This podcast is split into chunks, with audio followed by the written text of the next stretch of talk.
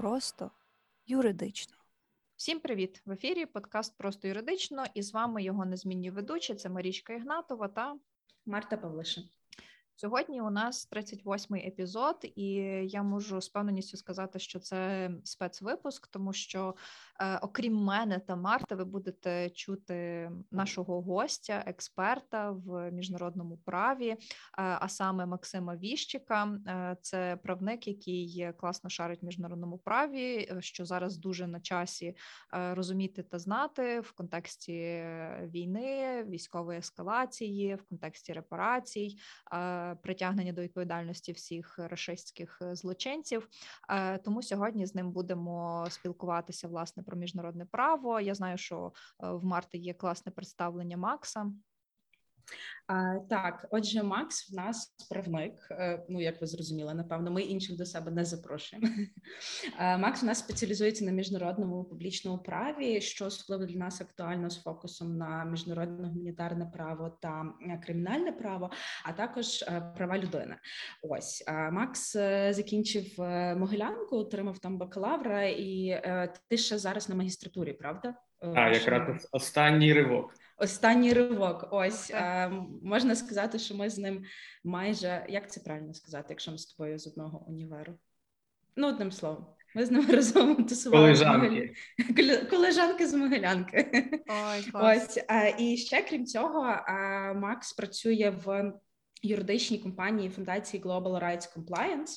От, я знаю, що у вас, ви в компанії загалом дуже ґрунтовно досліджуєте міжнародне право, особливо останні кілька років, ще до війни, у вас було дуже багато крутих напрацювань по питаннях тимчасово окупованих територій, прав цивільного населення, по міжнародному гуманітарному праву, які я особисто читала, які мені дуже сильно заходили. Ось, так що Макс більше, ніж, не знаю, експерт і, напевно, максимально підкований в питаннях міжнародного права, особливо для цього випуску. Тому, Макс, вітаємо тебе разом з нами. Так, дякую за таке тепле представлення, десь, може, занадто гіперболізоване. Але... Окей, в нас сьогодні, насправді, дуже цікава адженда, і в нас дуже багато питань. Я сподіваюся, ми вкладемося в них, і ми якщо не вкладемося, розкрити. Ну, то нічого страшного, не знаю. Слухайте нас до кінця, ставте собі на швидкість 2х, але послухайте, тому що дійсно має бути цікаво, але я тут хочу ще нагадати наш такий дисклеймер, що ні цей епізод, ні подкаст загалом не є юридичною консультацією. Якщо у вас є якісь питання юридичні чи запити, то краще вирішуйте їх з юристами, а те, що ми робимо тут з Мартою, це для прокачки вашої правосвідомості, подолання правового нігілізму і взагалі розвитку правового суспільства в нашій державі, щоб кожен знав, розумів свої права та обов'язки. Та, тепер до питань. До питань. А насправді в нас сьогодні випуск буде, ну ви вже зрозуміли, про міжнародне право і безпосередньо про те, чи воно таки вмерло, чи не вмерло. І тому ми одразу почнемо зі спойлера. А я пам'ятаю, і в принципі, ну ви напевно теж пам'ятаєте, як в юридичній тусовці після перших кількох тижнів серед юристів-міжнародників особливо почалось розганятись всюди. Я пам'ятаю, я читала навіть постик про те, що international law is dead. Ось, і після Радбезу, після Генасамблеї, після всіх цих подій, які відбувалися на політичній арені на міжнародному рівні, в багатьох закралось питання про те, що робити з міжнародним правом, чи померло міжнародне право. Тому, Макс, будь ласка, скажи нам, померло міжнародне право, чи воно ще живе? Повернути вам віру в людяність і правову впевненість. Так, саме так. До того, як я почну, я просто скажу застереження, що я тут в особистій якості. Отже, моя афіліація з організацією, з якою я працюю сьогодні, якраз таки тут немає значення, я тут говорю як юрист незалежно. Що вам сказати? Запитання справді, як куля в лоб, останні кілька тижнів, особливо це було під час перших тижнів війни. І десь я намагався на ці дискусії не зважати, але коли вони вже перейшли на такий типовий інший рівень, коли я почав бачити, що вся моя стрічка в Фейсбуці була ними зайнята, то очевидно, що я почав сам замислюватись, що мені людям казати, як на це реагувати. І моя типова відповідь завжди була, що воно не є мертвим, тому що воно ніколи не було живим. Знаєш, тут... це «Гра престолів», що мертвого умереть не може, вибачте. Але воно й не було ніколи мертвим насправді. Тобто про нього говорять надто ідеалізовано, надто персоніфіковано через ті цінності, які воно собі покликано нести. Тобто, чим більше ми закладаємо певне явище ідеалів, чим вищими ми їх ставимо, тим, напевно, ми більше очікуємо від цього явища. Наприклад, економіка і політика є такими самими регуляторами, як право, такими самими абстрактними системами і продуктами суспільства, але, очевидно, до них немає таких вимог, бо вони не кричать на всі сторони про те, що вони людиноорієнтовані, людиноцентричні, повага до прав людини, до територіальної цілісності на першому місці, подолання безкарності і так далі. Тобто, коли концепція чи система оперує такими поняттями, ясно, що потім з неї і починають запитувати більше. Але насправді міжнародне право не почало працювати якось по-іншому, воно не припинило працювати так, як воно працювало, воно працює, як воно працює. Тобто ці всі дискусії про те, чи воно померло чи ні, насправді зміщують фокус на те, яким воно насправді є. Воно не є банківською системою, яку заблокували, і вона в один момент вмерла, лягла, люди не можуть зробити перекази, люди не можуть розрахуватися, все, повний хаос, всі біжать за готівкою. Тут треба розуміти, воно завжди було таким гнучким, що воно реагує на кризи, вона до нього пристосовується, але воно і саме є продуктом цих криз. І що я часто спостерігаю, що багато і наших вітчизняних юристів, і загалом юристів звикли будувати з нього певного роду релігію, уявляючи, що ці ідеали, вони є досяжними, і рано чи пізно ми до нього прийдемо. Але це такі категорії працює чи не працює, вони дуже спрощені, полярні і дуже небезпечні, тому що особливо для студентів зараз, бо вони закладають дуже хибне сприйняття світу як чорного і білого. І нічого немає між цими полюсами чорного і білого, і це означає, що якщо щось не працює так, як ми собі це уявляємо, очевидно, воно мертве. Тому ми просто звикли міряти міжнародне право категоріями, які йому не притаманні. Ми звикли його сприймати як національне право. Тобто ми бачимо, що регулювання недосконале, парламент може змінити його, якщо треба, за одну добу в турборежимі або за місяць. Ми звикли, що якийсь орган мертвий чи недієвий, нічого, ми його перезапустимо і реформуємо. Ми бачимо, що корупціонер чи вбився при владі, ми давайте його звільнимо і засудимо. Але в міжнародному праву це навряд притаманно. І треба розуміти, що воно настільки тісно переплетено з історією і політикою, що тут, власне, слово «контекст» є найважливішим. Бо воно саме є жертвою свого ж власного минулого.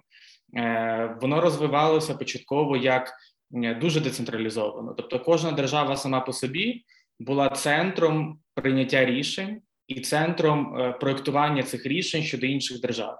Це як собі уявити чудове порівняння м'ячики для більярду, які лежать на столі. Деякі м'ячики більші, деякі м'ячики менші, але тим не менше кожен з м'ячиків так чи інакше на цьому столі. І немає м'ячика над м'ячиком, м'ячика під м'ячиком. Вони рано чи пізно стикаються одне з одним і якось реагують. І подібне міжнародне право. І коли почали з'являтися ці розмови, я почав помічати, що вони виходять з презумпції, що міжнародне право ефективне, точніше не так, вони змістили цей фокус, що ефективність базується не стільки на тому, скільки держави дотримуються його, а на тому, якщо його хтось порушив, це визначає його неефективність. Хоча, насправді, якщо ми подивимось, дуже часто проводять паралель з національним правом, особливо кримінальним.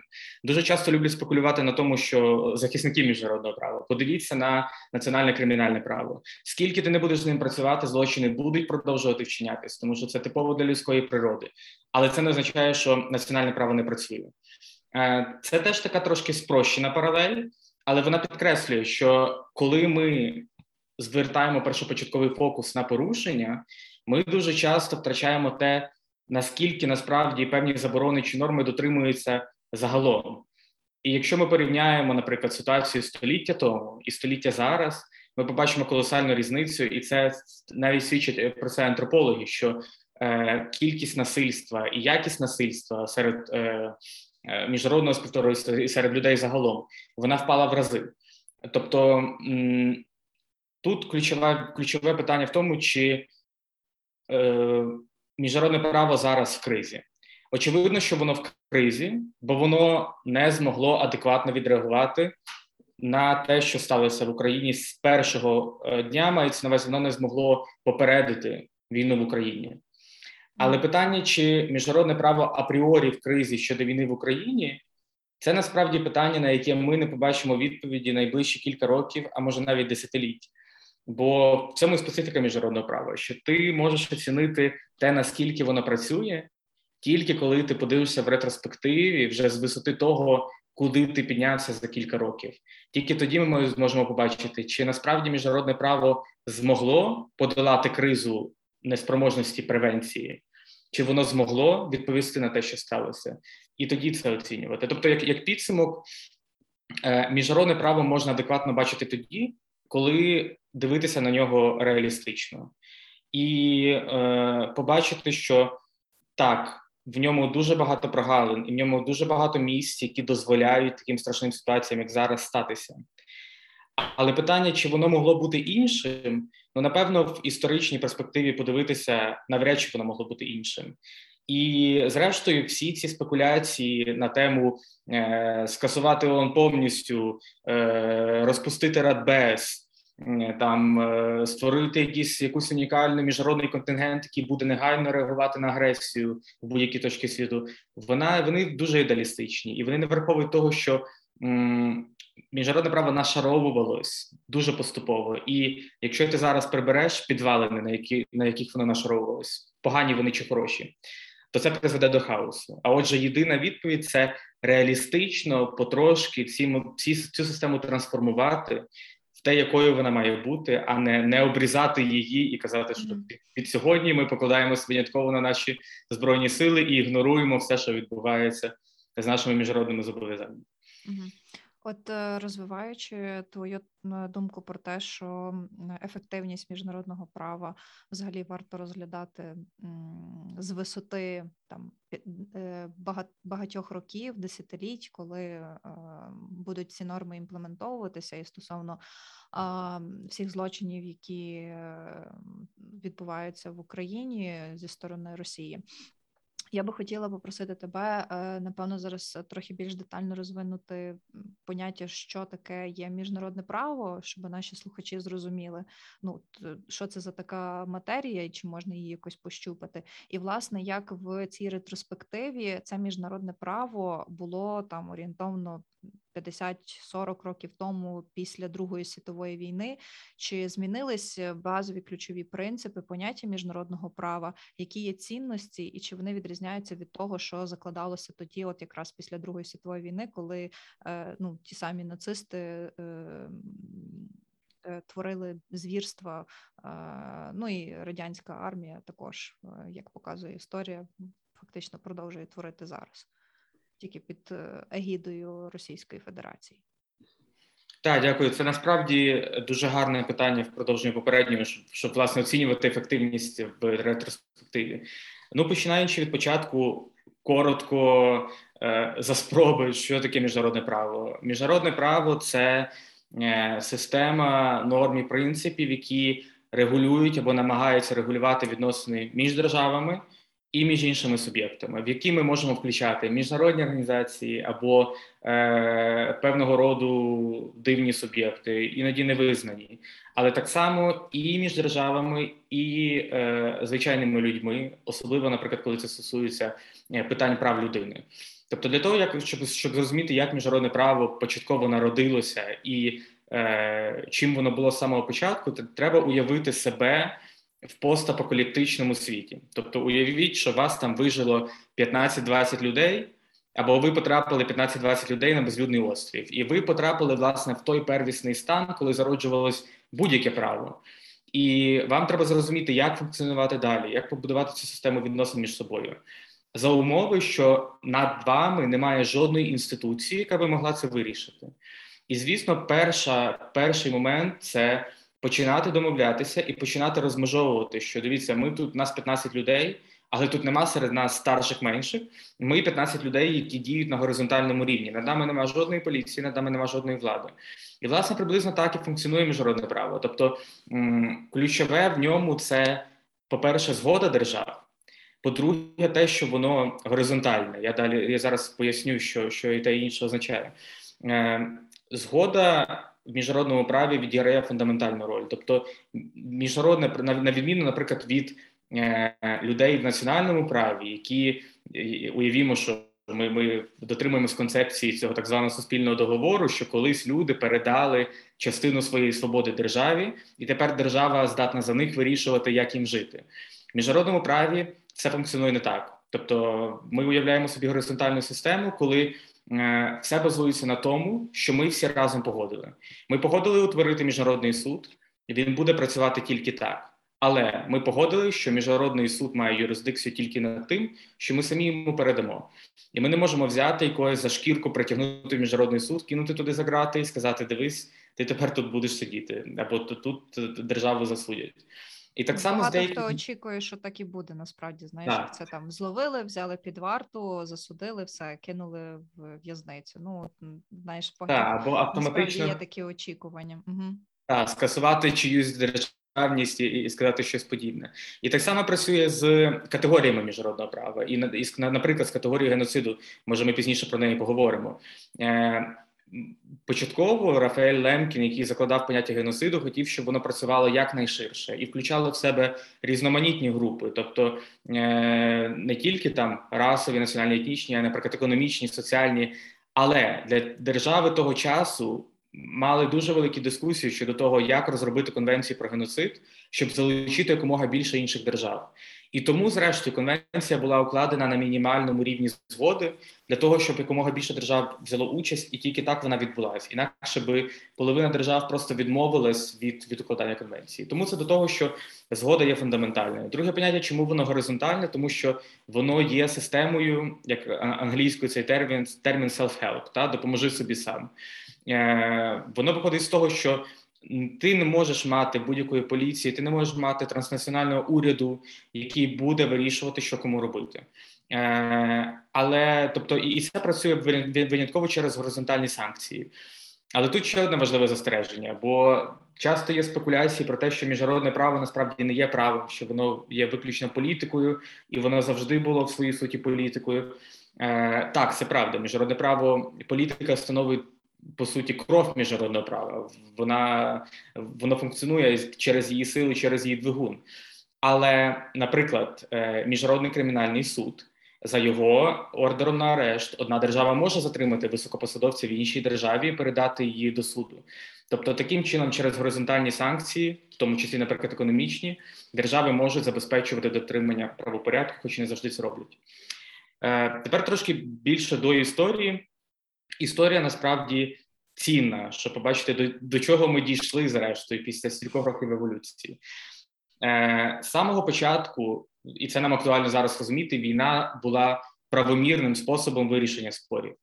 І це була аксіома, це неможливо було оспорити. Тобто дипломатія дипломатією, обмінятися листами, поцілунками, рукостисканнями – це було добре, але тільки тебе щось не влаштовувало, будь-що династичний шлюб, політика іншої держави щодо тебе, режим торгівлі, ти мав законне право оголосити війну і йти війною на іншу державу. І тільки так працювало міжнародне право, інших способів вирішення спорів і не було. І зрештою, після Першої світової війни, коли, власне, ці ідеї людиноцентризму стали більш поширеними і гуманізму, дуже багато не тільки державних діячів, а й, власне, звичайних юристів почали говорити про те, що подивіться, скільки гине людей внаслідок того, що якісь дурні голови вирішили через політику писати армію на армію і не залишити каменя на камені в Європі, наприклад. І тут я хочу порекомендувати за нагоди. Є дуже гарна книжка, її написали Уна Хетевей і Скот Шапіро, правники з Сполучених Штатів. Вона називається «Міжнародники і їхній план заборонити війну». І вона описує, як після Першої світової війни звичайні люди, ну тобто надкорпоративний юрист Чикаго, помічники сенаторів в Сенаті Сполучених Штатів, як вони своїми маленькими зусиллями намагалися заборонити війну. Вони розсилали листівки своїм сенаторам. Вони намагалися сконтактувати з президентами інших держав. Вони піднімали народну адвокацію на те, щоб заборонити війну. І зрештою їхні зусилля такі ланцюгові, один через одного, такі теорія багатьох рукостискань, вони призвели до певного результату. В 1926 році війна була заборонена як засіб вирішення спорів так званим пактом Брайана Келлога. Тобто тоді держави зібралися на підписання цього документу і сказали, що ми засуджуємо використання війни як інструменту політики. Але, звісно, це розповсюджувалось виключно на ті держави, які підписали цей пакт. А Радянський Союз був серед них? Я не знаю достеменно, але мені чомусь підказує логіка, що ні. Але я не розписуюся сама. Чому ти так собі думаєш? Що Радянському Союзу тоді було не до того. Він був надто зайнятий колективізацією і всім іншим. Але тут...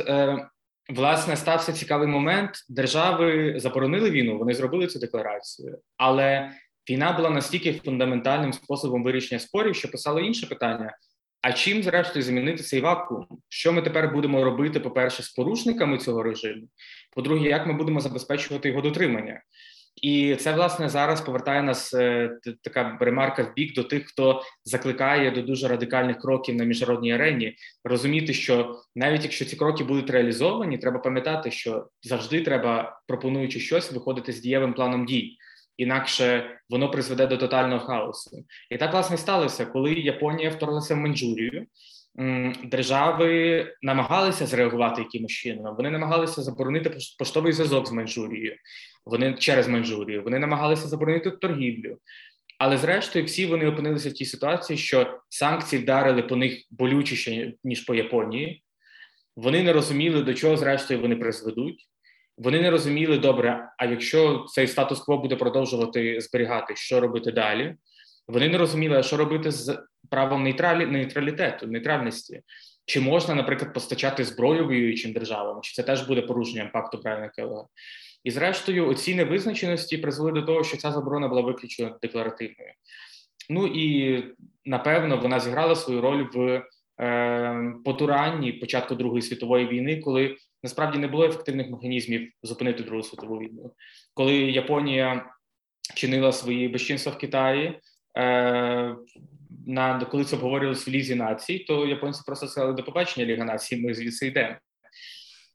І Друга світова війна підкреслила рівень абсурду, до якого зводилися всі дискусії, рівень безпомічності тих, хто це робив. І насправді до всіх тих, хто зараз не вірюється в міжнародному праві, я бачу паралелі з тією ситуацією, бо багато з юристів, які працювали на заборону війни, зрештою помирали в 1939-45 роках, в цьому періоді, вони помирали, розуміючи, що всі їхні зусилля пішли на нівець, і розгорнулася війна, яка є ще більш катастрофічною, ніж Перша світова.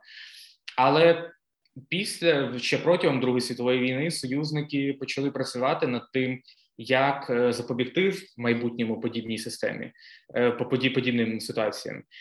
І як наслідок Другої світової війни постала заборона застосування сили, яка закріплена в статуті ООН, яка чітко передбачає, і потім стала звичаєвою нормою. Тобто навіть якщо держава не є стороною статуту ООН, вона зобов'язана її дотримуватись.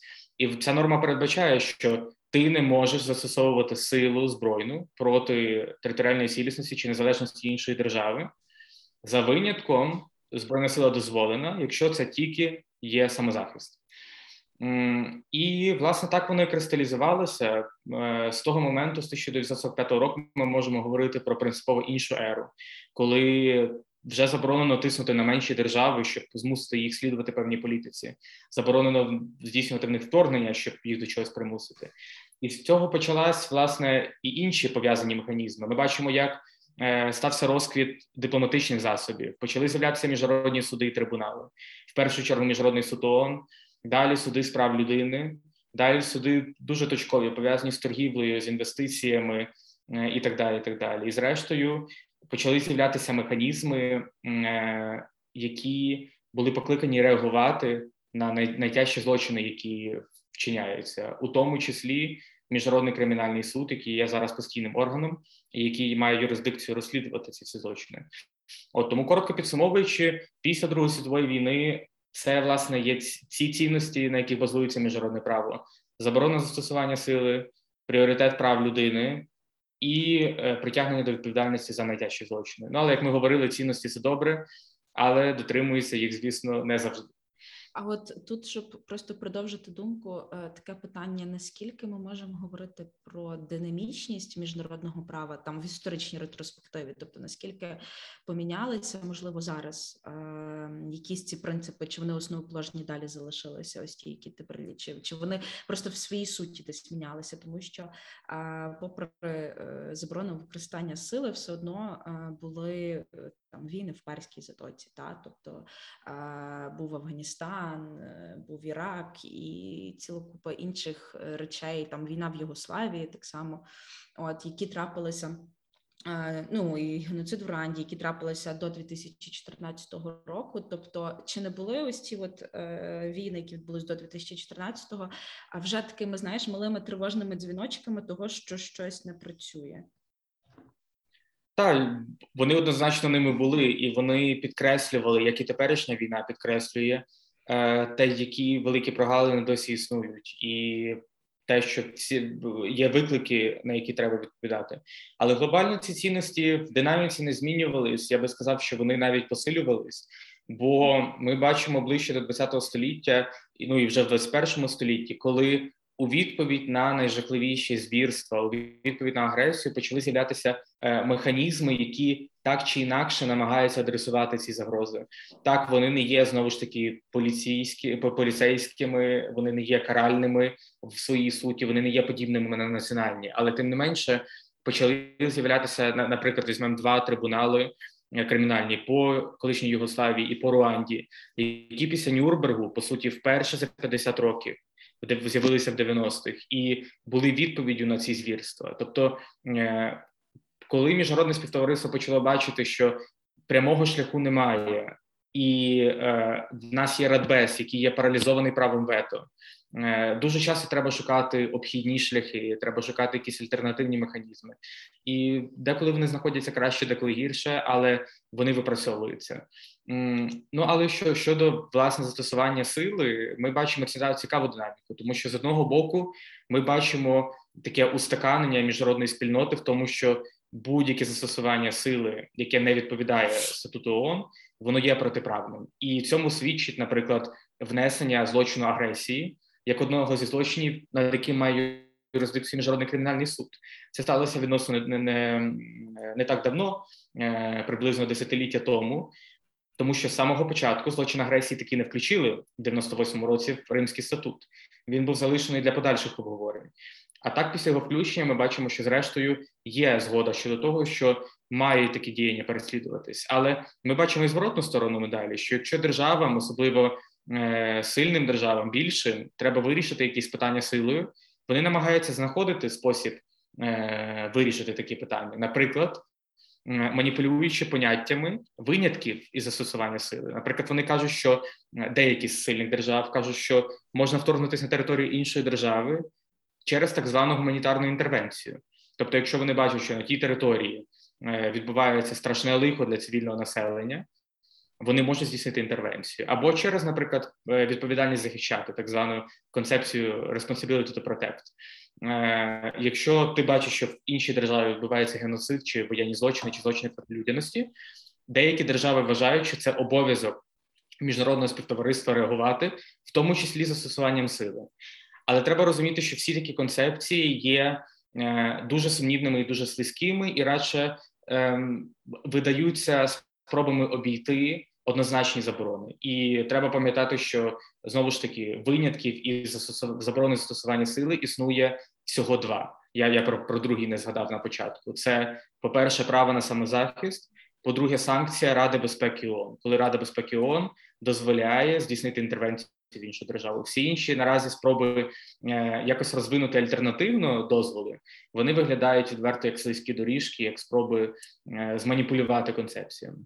Ну, тобто, от якщо так буквально сприймати те, що ти перелічив, то, ну, типу, військова спецоперація рашки – це, в принципі, ну, типу, те, як вони це виправдовують, та це взагалі, ну, не буде там, ну, якщо брати там в ідеалі, вважатися там підставою того, що вони розпочали повномасштабне вторгнення в Україну, я так розумію. Ось.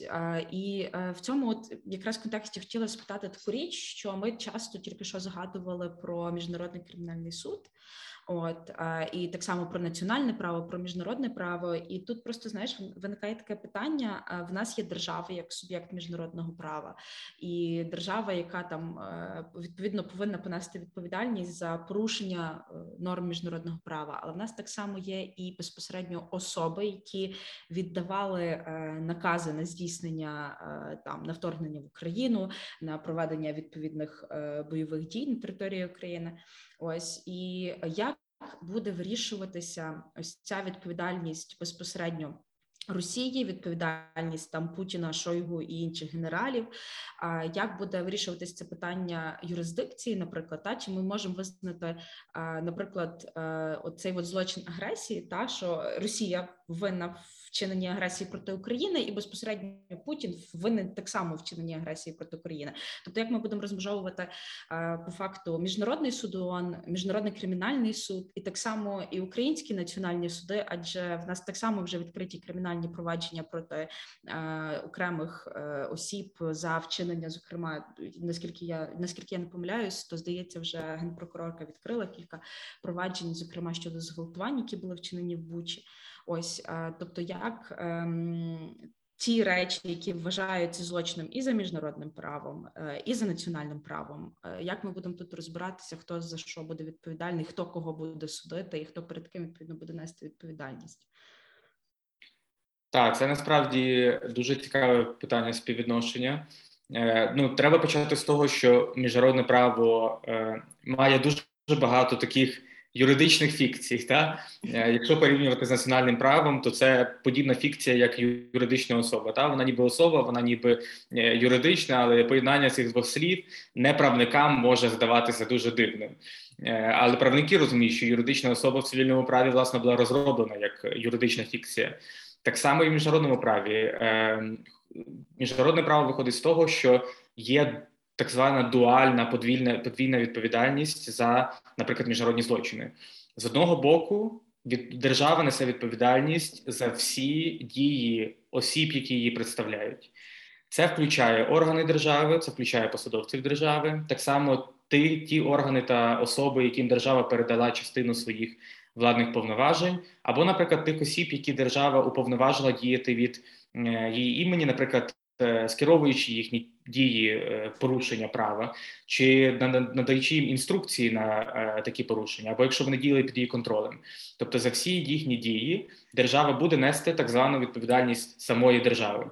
І це, власне, чому це фікція, тому що вважається, що держава, хоча держава аморфна концепція, така абстрактна, все одно вважається, що якщо один з її представників порушує міжнародне право або санкціонує таке порушення, це призводить до відповідальності всієї держави. І на противагу цьому є і індивідуальна кримінальна відповідальність.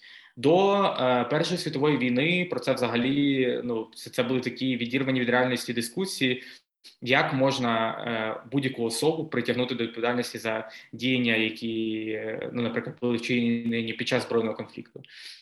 Під час Першої світової війни були потуги забезпечити відповідальність і виконавців геноциду, наприклад, в Туреччині, і, власне, німецького кайзера, але всі вони провалилися. І тільки після Другої світової війни внаслідок Нюрнбергу був розроблений цей принцип, який ми знаємо зараз, що так, злочини вчиняються збройними силами, держава ходить і гвалтує, не держава вбиває. Це роблять конкретні індивіди від імені держави. І тому, власне, була розроблена це поняття індивідуальної кримінальної відповідальності на міжнародному рівні, яке подібне до національного кримінального права. Тобто вважається, що ті, хто винен у найтяжчих міжнародних злочинах, а їх на сьогоднішній день визнається 4, то вони мають нести індивідуальну відповідальність. Ці 4 злочини – це геноцид, злочини проти людяності, воєнні злочини і злочин агресії. От, тобто це такий короткий вступ до цієї подвійної моделі відповідальності. Відповідно, з цими моделями відповідальності працюють різні органи. Є Міжнародний суд ООН, або, як ми звикли, Міжнародний суд справедливості ООН, який працює винятково з питаннями міждержавної відповідальності. Тобто держава А позивається проти держави Б до Міжнародного суду щодо певного порушення. Але тут треба розуміти, що міжнародний суд в такому випадку буде діяти тільки в тих межах, на які йому дала згоду держава. Тобто, умовно, держава А сказала: дивіться, ви можете проти мене усі можливі позови приносити в міжнародний суд, і я буду з'являтися на кожну оказію. Тоді, справді, держава В може її притягнути за будь-яке порушення права, яке вона вважає доцільним. Але є держави, особливо ті інтереси, яких дуже суперечливі, і діяння, яких дуже суперечливі, які обмежують таку згоду. Наприклад, вони можуть її взагалі не надавати, або надавати внаслідок підписання тільки певних міжнародних договорів. Таким міжнародним договором є, наприклад, Конвенція про заборону геноциду. Там в одній зі статей пише, що у разі, якщо в держав виникають спори щодо застосування чи тлумачення цієї конвенції, одна держава може принести цей спір в суд проти іншої. Власне, цим і скористалася Україна перед Міжнародним судом ООН, коли вона за 2 дні після вторгнення подала позов щодо зловживання Росією поняттям геноциду при вторгненні в Україну. Тобто, що Росія використала геноцид як, по суті, фейковий підтекст вторгнення. Це щодо Міжнародного суду справедливості. Відповідно, відразу тут про наслідки, які має така відповідальність держави. Насправді, якщо держава визнана винною, вона повинна вчинити кілька кроків. Перше – це припинити порушення права. Наприклад, в разі вторгнення Росії в Україну, це припинити бойові дії, вивести контингент, припинити порушення МГП і так далі. Але так само і утриматись, гарантувати неповторення цих порушень в майбутньому. І другий аспект – це за можливості повністю покрити негативні наслідки того, що держава зробила. Це може включати компенсацію, тобто виплату певних репарацій чи народу потерпілої держави, чи на відшкодування інфраструктури, чи будь-що інше. Але так само це можуть бути і інші заходи, наприклад, реституції, тобто повернення того майна, яке було втрачене, або повернення речей в той стан, який був до порушення, або також так звана сатисфакція. По суті, це певне символічне діяння, яке може зарадити порушення, наприклад, публічні вибачення чи визнання своєї неправомірності і так далі. Я вже уявляю, знаєш, Путіна на колінах з публічним вибаченням в Україні. Приповзає і буде вибачатися. Краще за гратами, хай вибачається. Більша сатисфакція. Для всіх нас, так. Оце все, власне, про відповідальність держави. Тобто, підсумовуючи базово, держава несе відповідальність за дії своїх представників, це вважається її відповідальністю. З цим працюють низка судових установ, зокрема Міжнародний суд ООН. І так само я забув про, наприклад, Європейський суд з прав людини, який розглядає порушення прав людини скоєні державою. І наслідком такого порушення є, відповідно, репарації в будь-якій формі. Тепер до відповідальності індивіда. Тут, знову ж таки, ситуація цікавіша, тому що ці норми кристалізувалися дуже так поступово і деколи фрагментарно. Після Нюрнбергу, по суті, ми бачимо, що 50 років не було жодного трибуналу, який би міг говорити про міжнародні злочини. І тільки з трибуналом по Югославії, потім по Руанді почали з'являтися прецеденти, і це право почало кристалізуватися. І базова логіка така, що ти не можеш прикриватися своїм статусом як президента, головнокомандувача, прем'єр-міністра чи будь-кого іншого, якщо ти чинив найтяжчі міжнародні злочини. І за ці злочини, відповідно, є кілька можливостей притягнути особу до відповідальності. Або це відбувається в Міжнародному кримінальному суді, якщо держава визнала юрисдикцію такого суду кілька можливих способів. Як це зробила Україна? Україна відразу після у 2014 році, після подій Революції Гідності і анексії Криму, а потім в 2015-му ще раз, визнала юрисдикцію Міжнародного кримінального суду на одноразовій основі, на так зване ад-хок визнання. Тобто Україна сказала: дивіться, ми вам даємо чіткий часовий ліміт, починаючи з листопада 2013 року і по сьогоднішній день, який би він не був, коли ви можете розслідувати всі злочини, які були скоєні на території України. І, відповідно, завдяки цьому в Міжнародному кримінальному суду є юрисдикція над злочинами, які скоюють російські посадовці або військові, як в Криму, так і на Донбасі, так і тепер по всій території України. Є інша можливість – це створення Міжнародного кримінального трибуналу за зразком того, що було або в Нюрнберзі, або в Югославії чи Руанді, хоча, звісно, з кожним з них є перешкоди імплементувати подібне в Україні. Тобто, чому це важливо для України? Бо Міжнародний кримінальний суд не має юрисдикції над злочином агресії. Міжнародний кримінальний суд внаслідок того, як він був побудований, держави передбачили, що агресія може розслідуватись тільки тоді, коли держава дала на це згоду.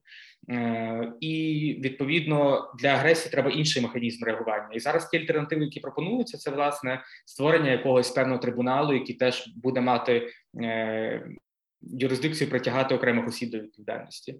Ну і третій можливий шлях – це відповідальність в національних судових органах. Це може бути через так звану концепцію універсальної юрисдикції. Ця концепція каже, що найтяжчі правопорушення, найтяжчі злочини є об'єктом реакції загального міжнародного співтовариства і стурбованості. І тому кожна держава, в якій би точці світу вона не була, вона уповноважена розслідувати такі діяння за своїм національним законодавством. Тобто навіть якщо злочин був вчинений в Бучі, умовно Чилі, чи там Перу, чи Гамбія, чи будь-хто, уповноважений реагувати в своїх національних судах. Або ж це може бути реакція в судах, власне, тієї держави, на території якої було скоєно порушення, як в Україні, коли держава починає розслідувати такі діяння, як воєнні злочини чи злочини проти людяності у своїх національних судах. Тобто, отак коротко тепер підсумовуючи особисту відповідальність, то є кілька форумів, один з яких Міжнародний кримінальний суд, де можна притягнути найвищих посадовців держави до відповідальності. І тут важливо, що, власне, якщо МКС, Міжнародний кримінальний суд, зрештою видаватиме ордери на арешт, слід очікувати, що вони будуть стосуватися тільки найвищих посадовців держави. Тобто зазвичай це дуже окремі індивіди, які є найбільш відповідальними. В той самий час ті індивіди, які безпосередньо чинили злочини, свідками яких ми всі є, вони ніколи не потраплять в Міжнародний кримінальний суд, інакше би суд захлинувся. Тому, власне, це буде завдання або національних юрисдикцій працювати з цим, або якогось спеціального трибуналу, який буде розслідувати порушення, скоєні там виконавцями середнього рівня, але тут треба альтернативний механізм реагування. Або ще один альтернативний, напевно, спосіб, ну тут не притягнення до відповідальності, а, напевно, більше як відплата за скоєне, це так званий мосадівський спосіб. Так, я такий. Ізраїльський. Так, ну, наш президент уже оголосив, що є певні напрацювання в цьому напрямку, що всі ті, хто творили звірства, вчиняли злочини тут в Україні, вони отримують свою відплату, незалежно від того, де би вони не знаходилися і де би вони не ховалися. Ну, мені здається, що такий спосіб теж можна і реально розглядати в цьому контексті. Так, але тут слід розуміти, щоб ми в погоні за правосуддям, яким ми собі його бачимо, зрештою не перетворилися на тих, на кого ми полюємо. І щоб, зрештою, наші механізми відплати не призвели до нашої ж власної відповідальності потім. Тому тут треба зважати, щоб не ходити по лезу. Так, абсолютно. Ну, якщо про це говорить, скажімо так, президент, я вважаю, що він розуміє всі ризики і всі можливі наслідки. Тобто, якщо є якісь напрацювання, зокрема, з його ініціативи, його санкції, то, напевно, що вони враховують ці нюанси, щоб, так як ти кажеш, не опинитися самим на лаві відповідальних. Тут мені здається, здається, що по Мосаду і по цьому взагалі можна записати окремий епізод, бо це доволі цікава штука. Дослідити історію, розказати, що це, тому що зараз це теж така досить поширена тема, дуже багато про це говорять, ну якраз в цьому контексті, що хочуть взяти модель, власне, ізраїльську. Не знаю, наскільки це може бути реалізовано, але я би хотіла ще зачепити таке питання, що стосується, власне, міжнародного гуманітарного права. Чому? Тому що, зокрема, в нашій війні Росії проти України дуже сильно страждає цивільне населення. Просто настільки, що, напевно, в страшному сні не снилося, що взагалі творять ці рашисти з українцями, починаючи від того, що вони зривають гуманітарні коридори для евакуації населення, закінчуючи катуваннями, вбивствами, зґвалтуваннями, примусового вивезення людей на територію Росії, примусового примусового відібрання дітей від батьків і так далі, і так далі. Власне, тут виникає питання, чи в цьому контексті функціонує це міжнародне гуманітарне право, і чи були випадки, коли, взагалі в історії, коли країну притягали за порушення міжнародного гуманітарного права? Звісно, це дуже складне питання. Як і саме питання МГП, дуже часто складно пояснювати для тих, хто в ньому не працює, в чому взагалі його базова цінність. Тому що дуже часто людей вражає, як це так, що розроблений окремий звіт правил щодо того, як вбивати, як воювати. Для декого сама ця ідея є абсурдною і цинічною. Тобто, що ми говоримо, що так вбивати ок, а так не ок, а так залежить від того, наскільки сильно ми докажемо, що це було не ок, а це ж все коштує людських життів і об'єктів першої необхідності і так далі.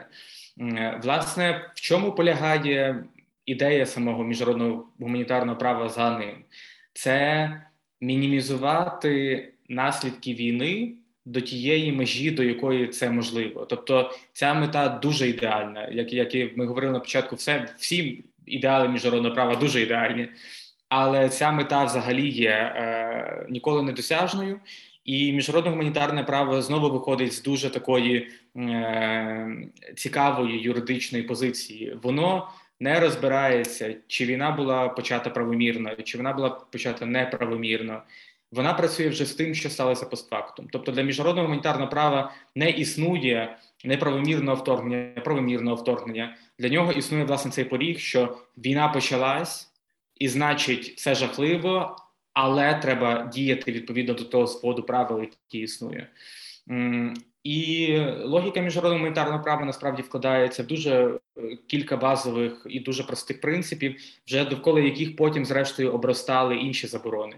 І, як ти зазначала, один з цих принципів – це те, що має бути проведено розрізнення між цивільним населенням і цивільними об'єктами, і військовими об'єктами, і комбатантами.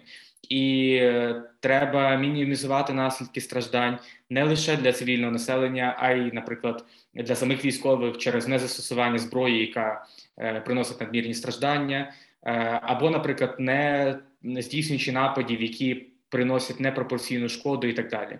Тобто ці кілька базових понять – це те, довкола чого, зрештою, все обростало. Чи міжнародне гуманітарне право дотримується в Україні?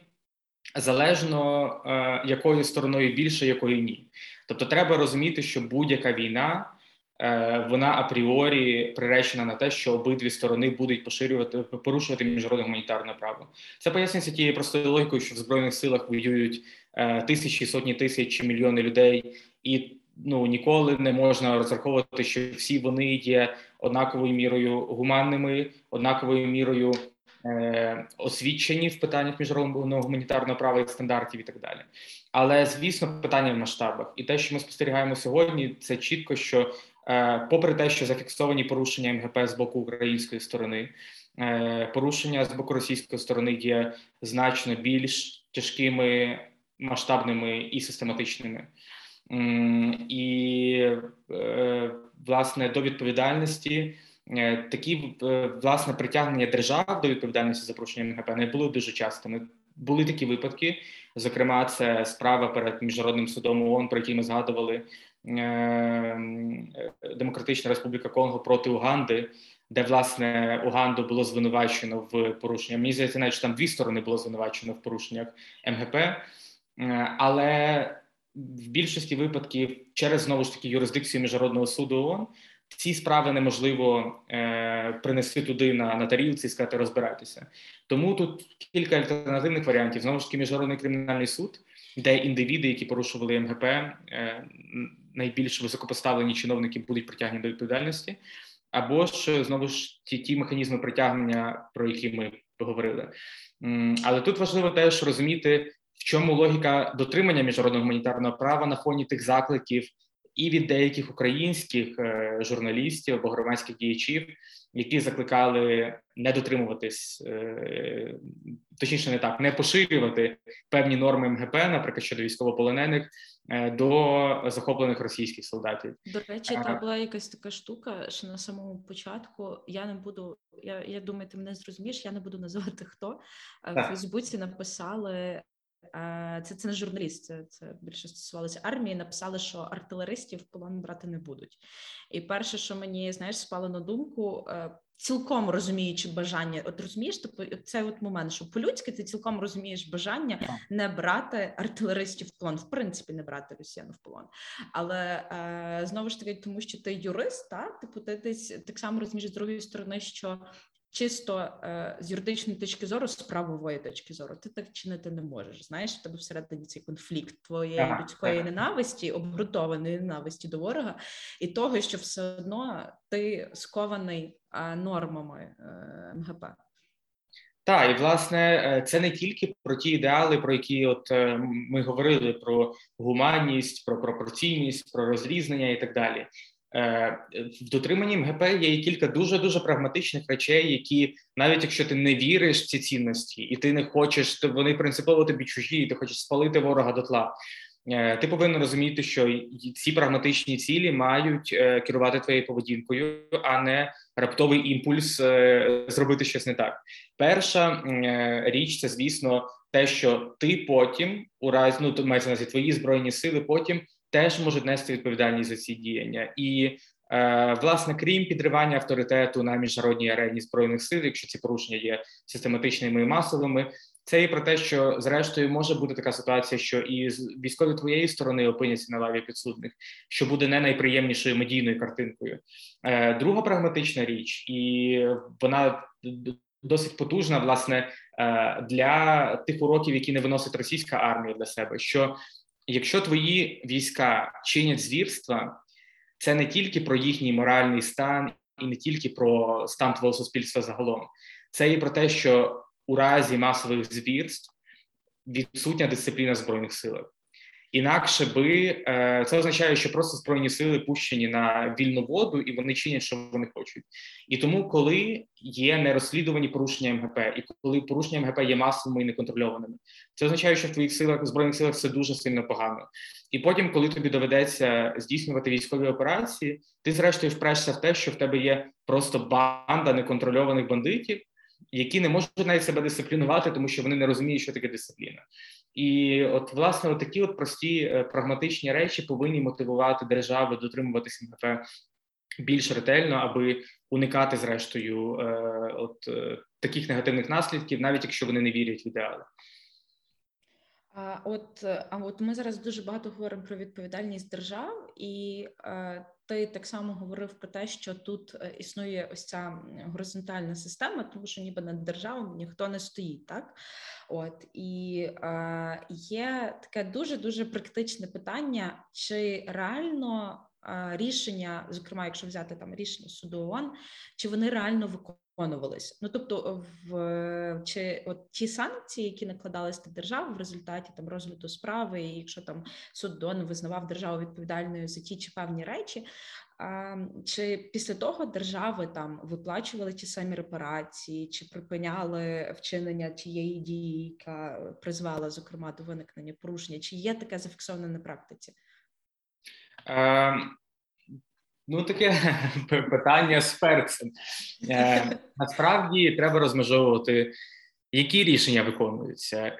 Почнемо з того, що от знову це нас повертає до того, чим є міжнародне право і що воно регулює. І ми забуваємо, що в міжнародному праві є купа інших речей, які не пов'язані з війною, із міжнародними злочинами і з будь-чим подібним. Тобто є, наприклад, розмежування територіальних спорів, і ці рішення виконуються 100% дуже прекрасно.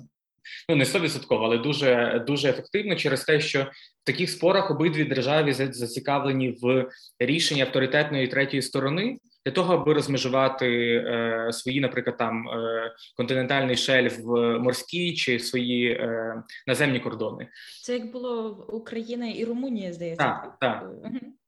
І, власне, в таких випадках дуже часто навіть немає спору. Дві держави просто домовляються, що ми на підставі спільної угоди попросимо суд провести розмежування. Тут все чудово, тут все дотримується. В тих питаннях, а далі починається складніша дилема. По-перше, пов'язана з тим, хто є позивачем і хто є відповідачем у справі. Тому що, якщо питання стосується відповідальності більших держав, і потужніших держав, тих, кого ми звикли вважати там регіональними лідерами, тоді все складніше, бо такі держави можуть або не з'являтися до суду, як це було, наприклад, в справі Нікарагуа проти Сполучених Штатів, де Сполучені Штати, зрештою, сказали, ми не з'явимося на засідання, розбирайтеся, як хочете, ми не будемо виконувати рішення суду. І подібне ми бачили і цьогоріч, в лютому, коли Російська Федерація не з'явилася на засідання і потім прислали якихось нещасних 5 папірців з поясненням їхньої позиції. Тут, звісно, собі такі держави можуть дозволити ігнорувати рішення. Але слід пам'ятати, що кілька уроків, чому, зрештою, це не є крапкою в історії. По-перше, були випадки, коли рішення Міжнародного суду виконувались значно пізніше, вже десятиліття після того, як воно було винесене. Такою, наприклад, була ситуація в спорі між Албанії і Сполученим Королівством щодо справи Корфу, каналу Корфу, коли з замовчування Албанії туди були закладені міни, на яких підірвався корабель Сполученого Королівства. Попри те, що рішення було винесене в кінці 40-х, Албанія, зрештою, дійшла до порозуміння зі Сполученим Королівством щодо виконання рішення тільки в 1996 році. Тобто вже після зміни політичного керівництва, вже після відлиги, вже після того, як комунізм впав в Албанії, Албанія нарешті здійснила репарації. Так само і слід пам'ятати, що ми не знаємо ніколи, коли державна влада впаде і за яких обставин. Історія така штука дуже, дуже цікава, дуже зі своїми підколами. І так було, наприклад, перед Міжнародним кримінальним судом, коли суд видав ордер на арешт Омара Аль-Башира, президента Судану, який був звинувачений в, серед іншого, геноциді в Південному Судані. Аль-Башир був на той час діючим президентом. І починаючи з кінця 2000-х, він... з нульових. Він ігнорував рішення Міжнародного кримінального суду, ордер на арешт максимально. Більше того, інші держави не насмілювалися його заарештувати. І Аль-Башир собі там років 10 вільно собі катався, насолоджувався життям і був переконаний в своїй безкарності. Поки, зрештою, я не пам'ятаю, чи в 18-му чи в 19-му році не сталася, може навіть 20-й це був, певно 20-й, не сталася революція в Судані, коли Аль-Башира скинули. І тут історія зробила запетлянку, коли нова влада була готова його передати в його Міжнародний кримінальний суд, але не квапилась.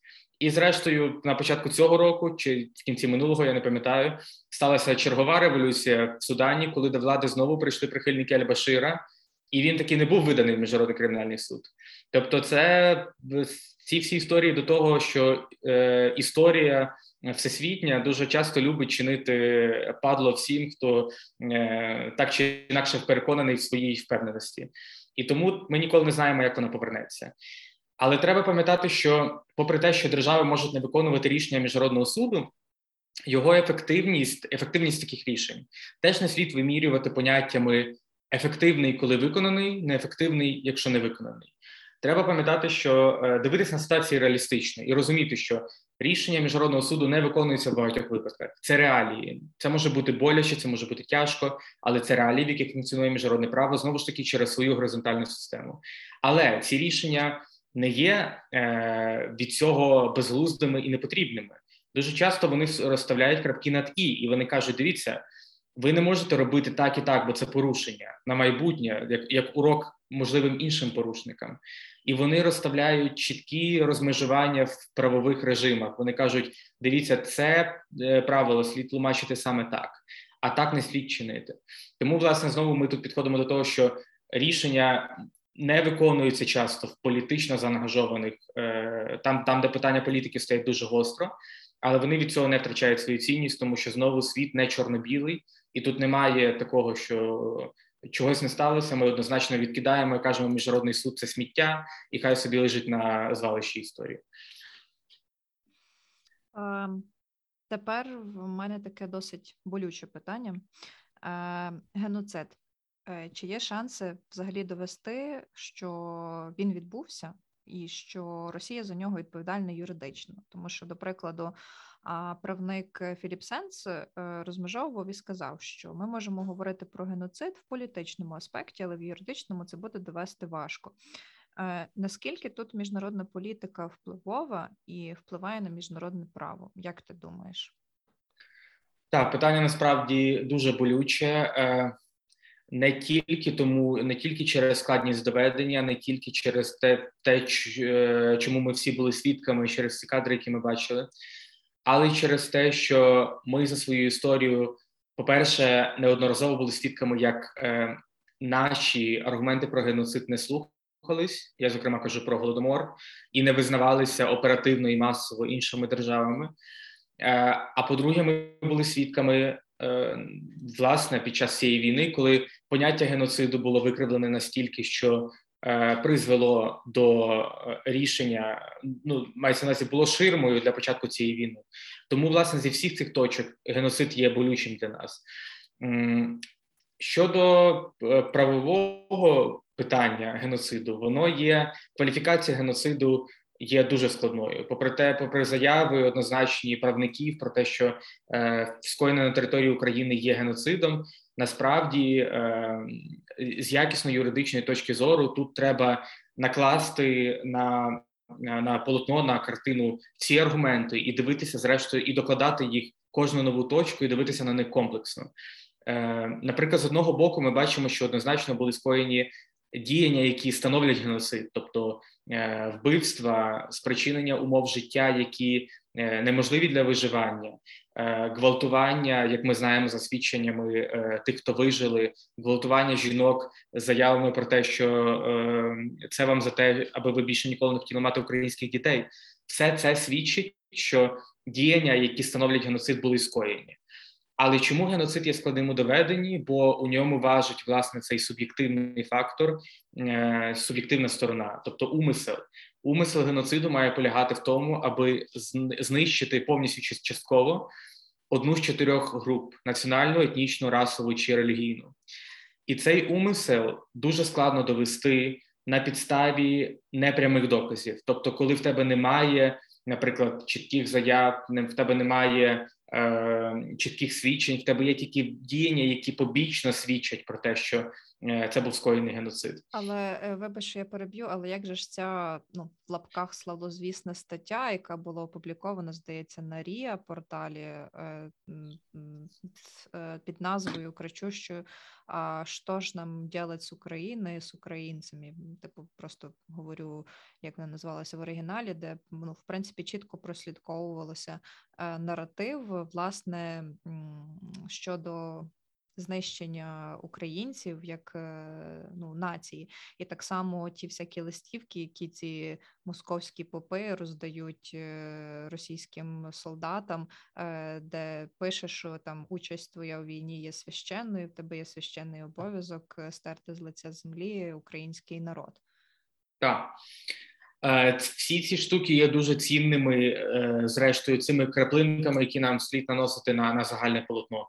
І зараз ми бачимо чітко, що те, що скоєно в Україні, має ознаки геноциду. Тобто ми не маємо певності щодо фінальної кваліфікації через цю складність доведення суб'єктивної сторони. Але ми маємо свідчення того, що геноцид, свідчення того, що є ознаки геноциду. І, наприклад, ця стаття на РІА Новості може бути теж одним з доказів, знову ж таки не прямих, але доказів того, що, дивіться, контрольований державою медіаресурс розпускає подібні речі. Тобто, очевидно, що на це є згода держави, тому що ми знаємо, що в тоталітарних державах подібні речі не виходять в ефір просто так, не будучи погодженими будь-яким чином з боку офіційної влади. Але це дуже часто не подобається чути людям в нашому суспільстві. Треба також дивитися на ситуацію з усіх можливих сторін. І треба розуміти, що будь-які подібні речі, вони є непрямими доказами, і треба дивитися, чи могла бути альтернативна мета в таких речах. І кілька дослідників геноцидів наголошують на тому, що в подібних ситуаціях такі от листівки, такі поширення в медіаресурсах можуть мати кілька взаємодоповнювальних цілей. Одна з них може бути геноцид, Але інша може бути, наприклад, мобілізація народної підтримки, побудова образу ворога, демонізація, пропаганда, залякування супротивника і так далі. Всі ці цілі можуть зрештою ставати геноцидальними. Але так само вони можуть існувати і без цього. Тому, підсумовуючи, так, є численні ознаки того, що геноцид справді міг бути скоєний і продовжує коїтись на території України, але буде значно більше користі на пізніших етапах, коли будуть отримуватись прямі докази цього. І тут важливо розуміти, що у нас, знову ж таки, через те, що я сказав на початку, у нас дуже часто є занадто очікуване, не те, що очікуване, таке підвищена чутливість до поняття геноциду. Ми звикли, що геноцид – це дуже потужний лейбл, такий ярлик, який є сам по собі ударним і вбивчим. Це, зокрема, через те, що ми звикли до цього наративу, що геноцид є злочином над всіма злочинами, найстрашнішим і так далі.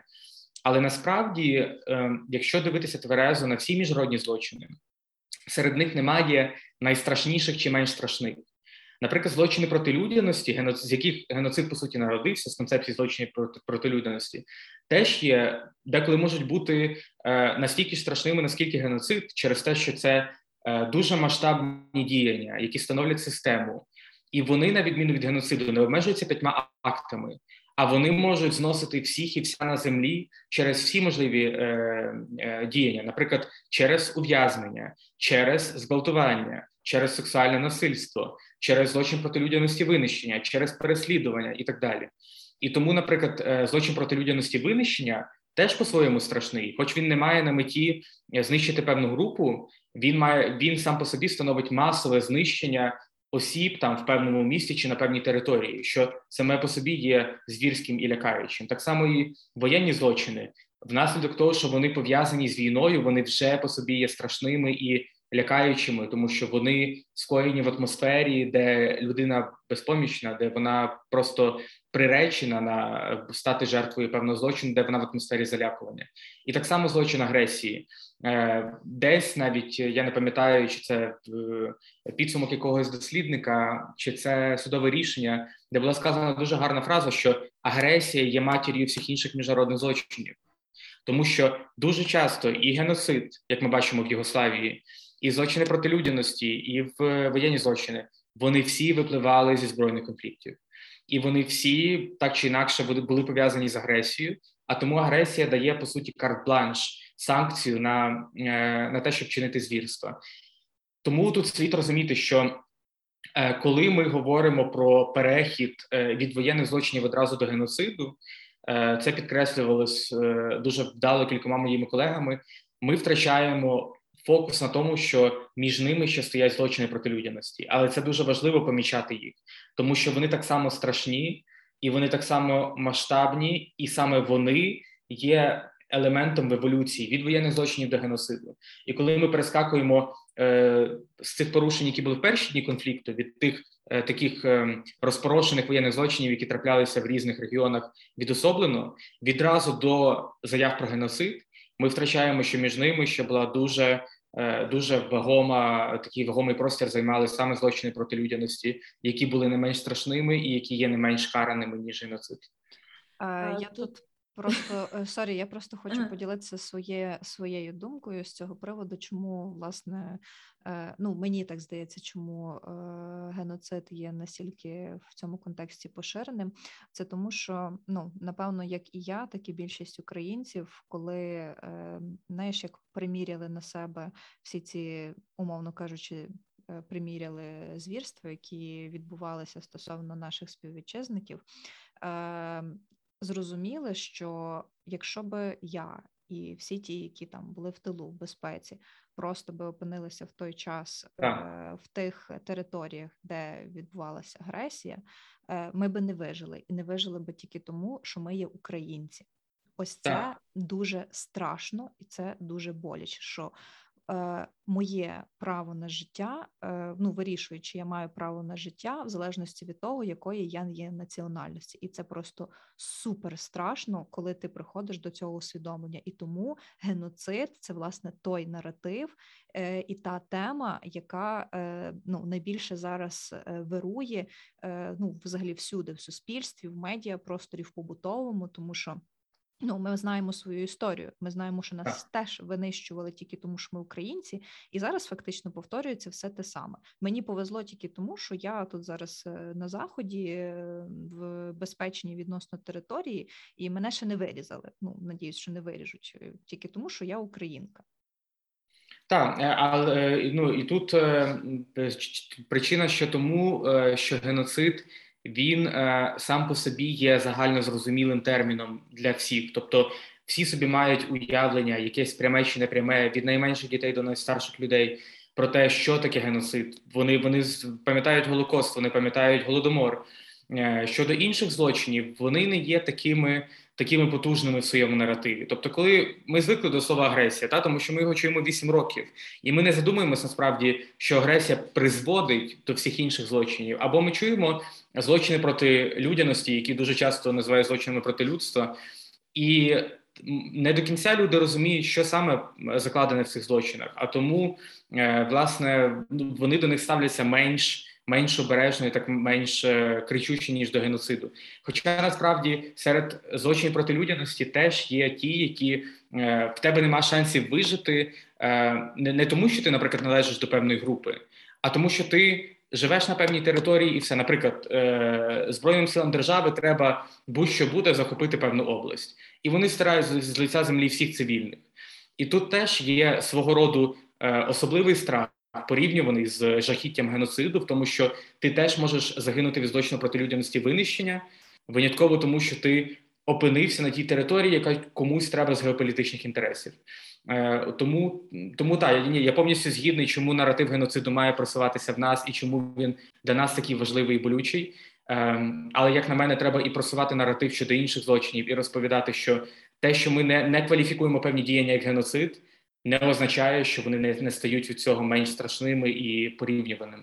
А слухай, в продовження того, що ти говорив про прямі і непрямі докази геноциду, от у мене просто питання, що вважалось би прямим доказом геноциду? Тобто, умовно, там Путін мав сказати, що мета спецоперації – винищити всіх українців, чи це могло бути, щось таке, менш явне, як ця відкрита заява? Так, очевидно, що Путін діє дуже обережно, діє менш обережно, ніж у тих справах, де були прямі докази геноциду. Наприклад, дуже потужним прямим доказом, але не обов'язковим, просто потужним, може бути наявність плану знищити певну групу. Тобто існує якийсь неофіційний документ, який детально розписує, як повинно було вирішуватись так зване, наприклад, українське питання. І якби ця стаття на РІА Новості, а я підозрюю, що, зрештою, це колись виявиться, була не просто статтею, а десь у російських Збройних сил такі були ці темники або в політичних колах щодо почерговості вирішення питань. Це може бути дуже значним доказом, тому що навіть в перші тижні, мені здається, що наша розвідка заявила, що вони отримали певний документ, який по стадіях розписував, як повинна проводитись зачистка території України від ненадійних елементів. І там було розписано детально не тільки про культурні моменти, там сферу освіти, сферу культури, а й про винищення сотень тисяч людей, які так чи інакше себе ідентифікують як українці. Якби будь-які подібні офіційні плани, зрештою, були виявлені, це би був дуже потужний доказ, але знову ж не обов'язковий. Іншими прямими доказами можуть бути, наприклад, заяви в медіа, як це було в геноциді в державах Африки чи в Азії, коли якийсь народний лідер вибирався на трибуну і кричав: "Ми знищимо цих тарганів" і так далі. Тобто вже навіть такі зневажливі відсилки, поєднані зі словом "знищимо", можуть вважатися прямими доказами, закликами до геноциду. Або ж навіть якщо самі солдати, якщо є свідчення свідків, що солдати Збройних сил приходять і кажуть, подібно, як вони казали, зґвалтованим жінкам на Київщині, що ми вас будемо гвалтувати до того моменту, коли ви не захочете мати українських дітей, це теж, оце є прямим свідченням геноциду, тому що це свідчення того, що групу намагаються винищити внаслідок попередження народження наступних її поколінь. От дивись, в нас, в принципі, те, що відбувається в Україні зараз, ну, війна, яка в нас відбувається, вона дуже цікава з точки зору того, що це чи не найбільша війна з часів Другої світової війни, в принципі. Там хіба війна в Югославії, та, десь може корувати. От, вона була просто дуже затяжна тоді.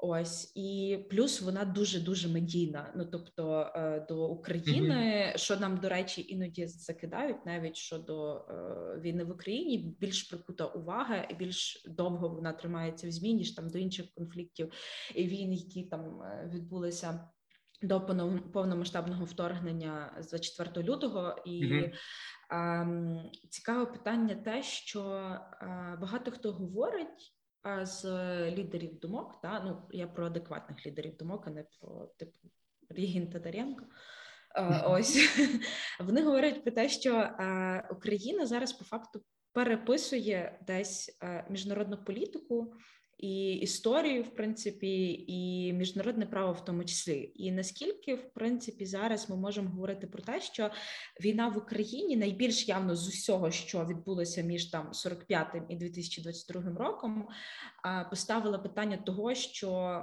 так, ми по факту вертаємося зараз до початку нашої розмови, що щось не працює, щось треба змінювати, треба вводити там більш ефективні механізми, треба переглянути, зокрема, наприклад, це саме питання вето в Радбезі, та, ось, наскільки зараз ми можемо стверджувати про те, що ми там зараз переписуємо міжнародне право, переписуємо міжнародну політику, чи це просто, знаєш, такий роздутий популізм в ЗМІ? Навіть якби це був роздутий популізм, мені би було дуже приємно в нього вірити. Але я впевнений абсолютно, що він не роздутий.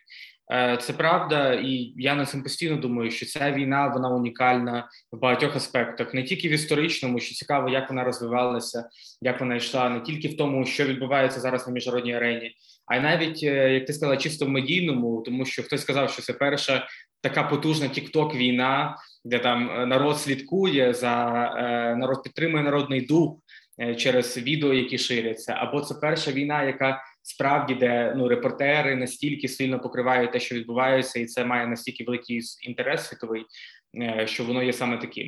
І я впевнений, що до міжнародного права відповідь точно така сама. Ця війна підкреслила, що, хоч, як я сказав, міжнародне право працює і буде продовжувати працювати, бо воно не може вмерти чи вижити. Але всі зрозуміли, що є такі прогалини, до яких, про які всі казали десятиліттями, і всі бачать, що це прогалина система, яка повинна відмерти. Саме теперішній стан міжнародного права. Не можуть держави, які перемогли Другу світову війну внаслідок своїх тих чи інших заслуг, чи долучились до цього, продовжувати за відсутності репрезентативності з боку інших держав, інших регіонів, бути ключовими гравцями світової політики. Це, звісно, популістичні речі, тобто невідомо, як там буде в Радбезі, але суть в тому, що справді зараз від багатьох наслідків війни в Україні буде залежати розвиток міжнародного права наступних десятиліть. Тобто, по суті, Україна справді стала таким ударом повернення. І зараз, я думаю, що всі будуть дуже ретельно слідкувати, чи буде створений, наприклад, міжнародний трибунал щодо агресії. Якщо він буде створений, в якому він буде вигляді? Чи зможе він подолати ті виклики, які будуть перед ним? Якщо він не буде створений, чому? І чому ці розмови залишились на рівні розмов? Подібно, ну, ті справи, які Україна порушує перед міжнародними судами, вони теж є в багатьох моментах унікальними. Наша справа по Донбасу, по фінансуванню тероризму, є першою справою за Конвенцією про фінансування тероризму. Тобто, як би не закінчилася війна, я думаю, що вона справді для міжнародного права є історичною. І вона просто ставить перед міжнародним правом питання, ми або продовжуємо потрошки трансформувати одне одного, додавати запобіжники, або ми, зрештою, повернемося до подібних речей в майбутньому, якщо ми зараз не спрацюємо злагоджено. Це не означає радикально іти підривати ООН, зносити Радбез, ще щось, але додавати потрошки ці запобіжники, які зможуть в майбутньому сумарним ефектом зупинити подібні речі. І ми бачимо в цій війні ілюстрацію багато чого сталося, але ще немало таких чітких прикладів. Наприклад, права нейтралітету, так, як я казав, до Другої світової війни вважалося, що порушення нейтралітету автоматично робить тебе стороною конфлікту. Так само, як накладення санкцій на державу-агресора. А зараз ми бачимо, що це право не тільки трансформувалося, зараз ми бачимо, що настільки масовий оцей імпульс зброї, який нам надаються, як приплив зброї в Україну, він не робить жодну державу стороною конфлікту, знову ж таки через те, як еволюціонувало право нейтралітету.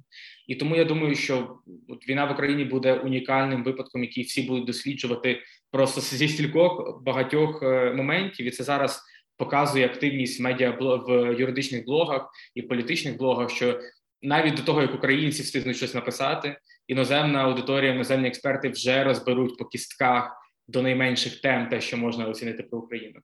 Тому, так, тут я повністю згідний. Ми на порозі, я думаю, історичних змін, в тому числі для міжнародного права. Але, знову ж таки, ці зміни можливі тільки тоді, коли ми будемо пам'ятати про ідеали, з якими міжнародне право початково закладалося, мається на увазі сучасне. Тому що без цих ідеалів ми тоді повинні запитати в себе, для чого ми працюємо, для кого ми працюємо, яких цілей ми хочемо досягнути. І зрештою, як би ми не критикували ту систему, яка працює, ми все одно будемо повертатися до вихідної точки. Немає альтернативи правопорядку, який базується на нормах права. Інакше це буде хаос. Немає альтернативи правопорядку, який орієнтується на права людини, як би це не звучало гучно і ванільно і красиво, тому що ніхто не скаже тобі, що ти що права людини не мають жодного сенсу. І немає правопорядку, який не орієнтується на притягнення до відповідальності і на міжнародне правосуддя, інакше він автоматично ставатиме нелегітимним. Якщо чим більше винних буде залишатися непокараними, тим менш легітимним буде залишатися міжнародне право. А от слухай, от, наприклад, недавно, коли це вчора, було ось ця зустріч 40 міністрів оборони в Німеччині. Чи можемо говорити, що це вже приклад того, як трансформується міжнародне право? Ну, тобто там ми побачили, що там Генасамблея Радбез не спрацювала так, якби Україна цього бажала, і там НАТО в тому числі. І ми шукаємо ці альтернативні способи, і ці альтернативні способи, зокрема, з'являються, наприклад, в тому, як держави вирішують передавати нам там певне озброєння, та там передаючи там новіше державам, які до нас ближче. Та ті держави, які до нас ближче, там, наприклад, Словаччина, Польща, передають нам старіше обладнання, отримуючи новіше там від Німеччини і Штатів. Та ось чи знову ж таки ось ця от зустріч цих міністрів оборони, де вони будуть вирішувати, як надавати допомогу Україні надалі. Чи оце вже не є, знаєш, таке мале свідчення трансформації, яку ми зараз бачимо? Так, однозначно. І це ще раз на підтвердження того, що ми казали на самому початку, що міжнародне право є горизонтальним, є цими м'ячиками на більярдному полі і є системою на кшталт «допоможи собі сам». Тобто, якщо ти бачиш, що міжнародні інституції не здатні санкціонувати, мається на увазі накласти санкції на протиправну поведінку, ти береш і вирішуєш ці питання своїми засобами. І тут важливо розуміти, що це не тільки про політику, те, що відбувається. Тобто це не тільки про те, що держави вирішили нам постачати зброю, це суто політичний крок, тут немає нічого правового, це суто військовий крок. Але так само треба пам'ятати, що всі ці кроки прикриваються стилами, державами, міжнародно-правовими нормами. Тобто, я знову ж таки, до права нейтралітету. Ці держави розуміють, що вони можуть так чинити, тому що в них є аргумент міжнародно-правовий, що Росія, ви не можете казати, що не сторона конфлікту, тому що право нейтралітету вже, по суті, мертве, його не існує. Право нейтралітету загинуло після Другої світової війни, коли воно було трансформоване в цю систему накладення санкцій. І, власне, тут важливо це помічати, що так, трансформується не тільки міжнародна політика, але вона трансформується на наших очах під прикриттям того, як держави використовують міжнародне право.